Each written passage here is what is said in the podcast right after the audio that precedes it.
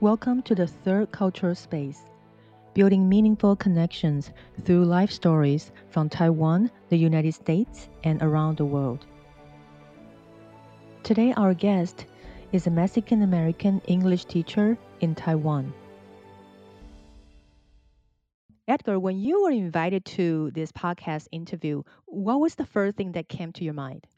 You know, I, I think my feelings were very mixed. I was excited for the opportunity to share my story here in Taiwan, but I also was very nervous. Um, growing up, I was someone who I didn't really like the way I sounded. Um, growing up as an immigrant in America, I was always sort of reminded that, oh, I had an accent, you know, that I was Mexican, that I spoke with a Mexican accent. And then also being growing up being a a queer person, a gay male, I also felt this feeling of like, oh, my voice was too feminine, or so this combination of having an accent and being too feminine or having a feminine voice made me very insecure about the way I spoke growing up and I felt very intimidated. So the idea of coming to a podcast and having people hear my voice was very scary, but I felt like one of the things that I'm doing here in Taiwan is just facing a lot of my fears, you know, traveling and and living so far away from home. So I was like, this is a great opportunity for me to face maybe something that I'm not comfortable with 100%, but it's going to make me grow. Thank you for being so transparent with us. It's important for us to hear that. And I know you prepare a poem that you wrote to talk about the identity of a Mexican American man. Yes. So this is actually a poem that I wrote back in college. Um, and it pretty much just talks about the experiences of many Mexican Americans growing up in the United States, often feeling like you don't belong either in the United States or you also don't belong in Mexico. So, yeah, so here we go. And the title of this poem is called Mexican American Politics. Mexicano, na Latino, na Hispanic. Mexican American War forgotten in grandma's recipe book. This food is so fucking bomb. Mexicans work better. Housekeeping. California, California, California. Treaty of Guadalupe Hidalgo. Old Pueblo Mexicano. Gringo, did you get your beloved manifest destiny? Millions of illegals, agua negra carrying wetbacks across packed like fish tacos on a Tuesday. Illegal aliens flying in their sombreros on top of elote mountains, smuggling chile and vanilla. Maria, Juana, Maria, Juana, Maria, Juana. Generic Mexican Viagra. How much can Catholics procreate? Órale, órale, órale. El Cholo Loco sprays a master fiesta, building a border for his cartel. This is Mexican art. In his tucked in alabaster wife beater and fresh pressed bandana, even Frida Kahlo couldn't touch him. That was beautiful. Thank you. And Edgar, you call yourself a 1.5 generation Mexican American. Can you introduce that term a little bit? Absolutely. So um, I am an immigrant, as I mentioned earlier. I was born in the city of Guadalajara, which is in Mexico. And I immigrated to America when I was 11 years old. So usually, uh, immigrants are considered the first generation. When someone Im- immigrates to America from Mexico or let's say Taiwan, they're first generation immigrants their children who are born in America are usually considered they're, they're called second generation Americans or second generation Taiwanese mm-hmm. Americans. But sociologists right. are now talking about the generation 1.5. And these are individuals like mm-hmm. myself who were born in another country but came to America before they were 15 years old. And our identity is both uh, American because we came in as children, but it's also tied to our country of origin. So a lot of sociologists are referencing this generation 1.5 that are right in between gener- the first generation and the second generation. And what was your experience like growing up in California? So my experience as a immigrant in California was very mixed. I had amazing, incredible experiences growing up in a beautiful state like California. Um, I built a lot of relationships um, with people who were born in California, and California being a very diverse state was very wonderful to live there. But I think also Right. being Mexican, often they you could experience, or people from Mexican descent can experience some discrimination, or people from any country, pretty much. So I think I had this idea of like, I know I belong because there's a lot of diversity around me, and this is where I live. But also having feelings of like, well, I'm not really from here, and maybe some people might feel like I don't belong. So I had those mixed emotions. Right. And how do you feel people see you in Mexico, in California, and in Taiwan?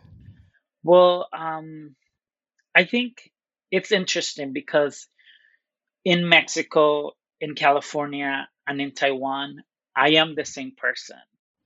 I am still Edgar, hmm I'm still myself, but the Right. environment around me could change maybe the way people perceive me. So in Mexico, I am Mexican. So for the most part, people kind of see me as a regular person who belongs there, who is of Mexican background or Mexican eth- of a Mexican ethnic background.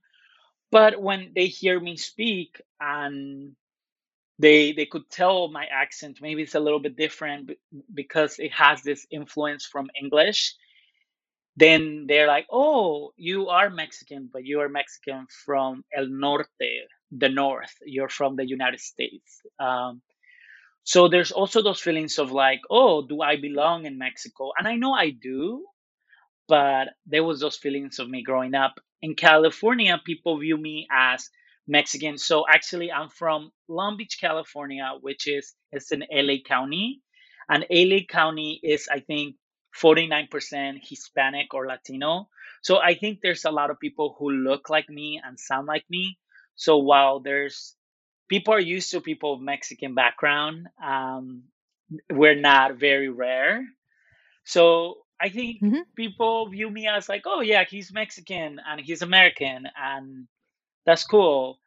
Um, but in Taiwan, I think there is definitely not a lot of Mexicans. When they just see me, I think because I'm someone who's brown, they probably just think I'm Southeast Asian because there's a lot of people from Southeast Mm. Asia here. Uh, I thought hmm I've gotten people tell me that they thought I was like Filipino or maybe like Indian or um, you know Southeast Asian. But once they find out that I'm Mexican, I think they're very curious because they haven't encountered a lot of Mexicans before in Taiwan. Mm. And how do you perceive the ethnic diversity in Mexico from your perspective?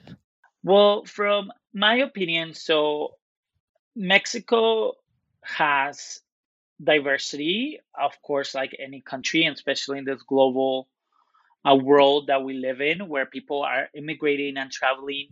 But um, most Mexicans will call, call themselves mestizos, and mestizos come from this Spanish word th- that means mixing.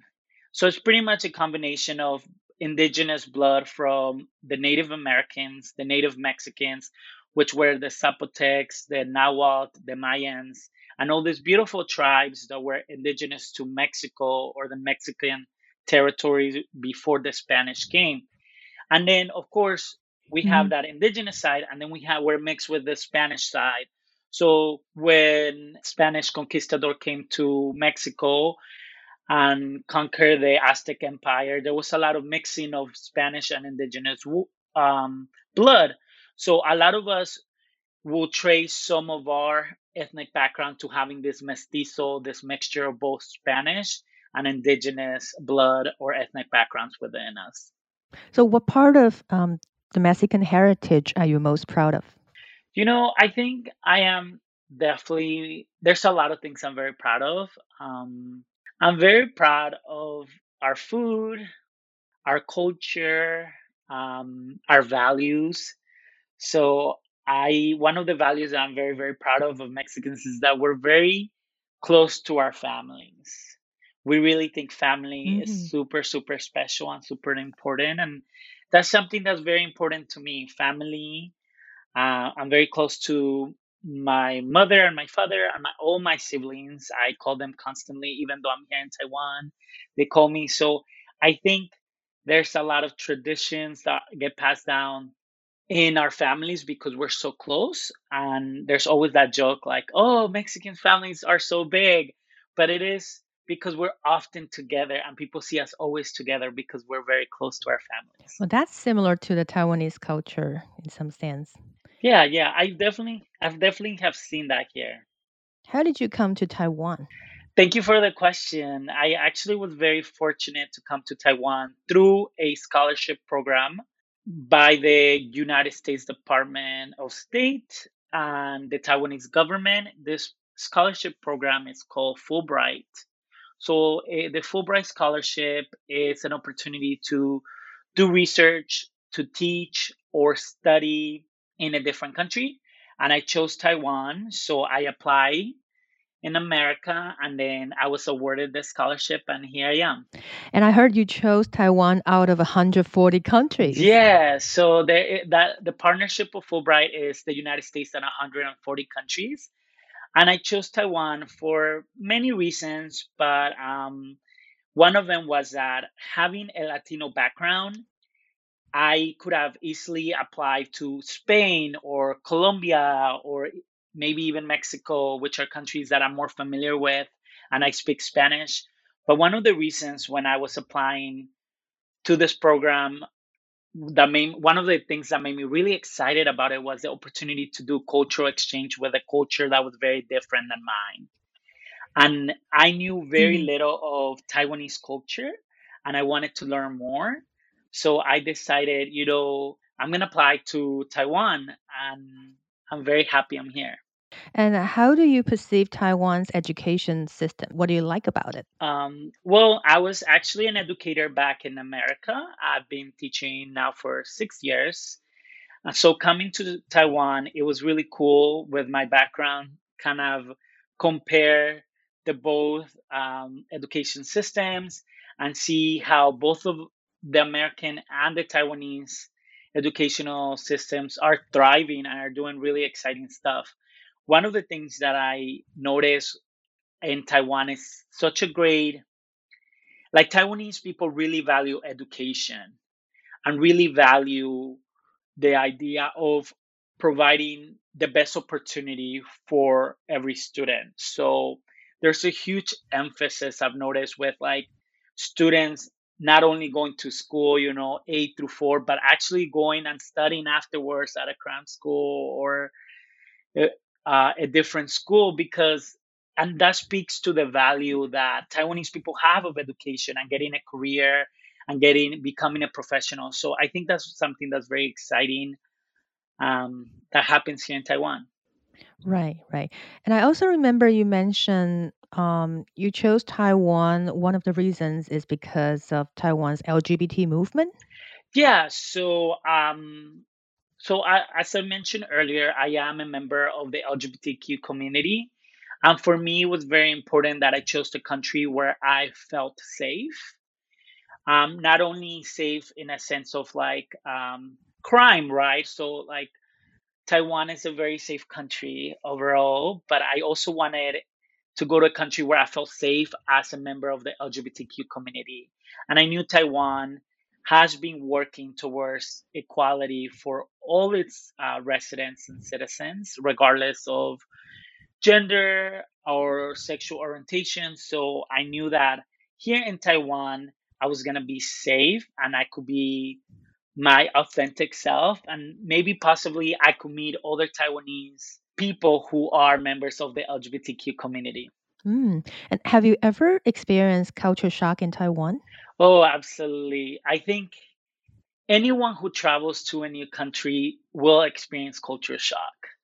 Um, I think it comes and go for me. Um, there's weeks that I feel very comfortable here and I feel like I'm just back in LA. I'm going to work and I'm teaching, which is something I love.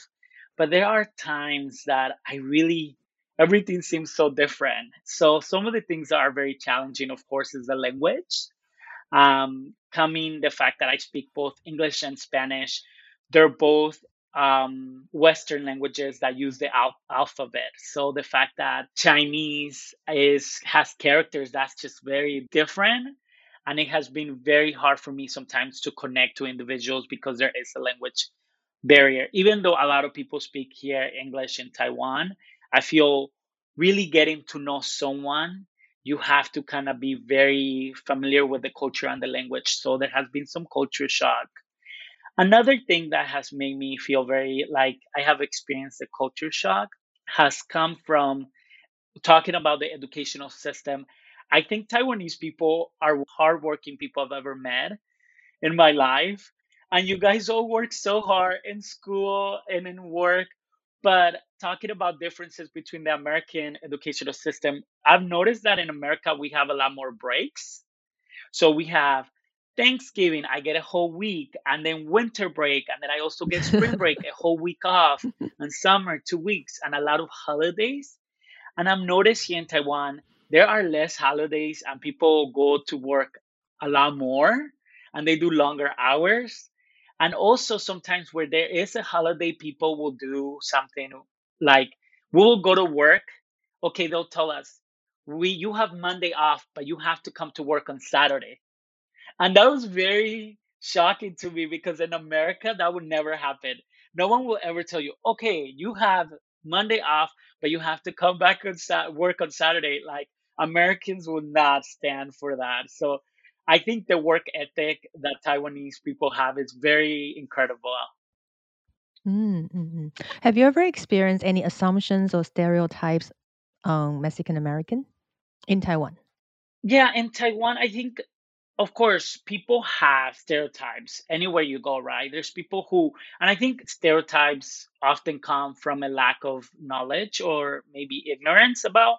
Maybe people have never met a Mexican before, so they don't know the the experiences of Mexicans. So I think one of the the biggest stereotypes is maybe that Mexico is a third world country, and by definition, maybe it might be, but we live in a in 2021 and Mexico is very industrialized. Right. There's internet everywhere. Everything Mhm. that you guys have here, we have also in Mexico.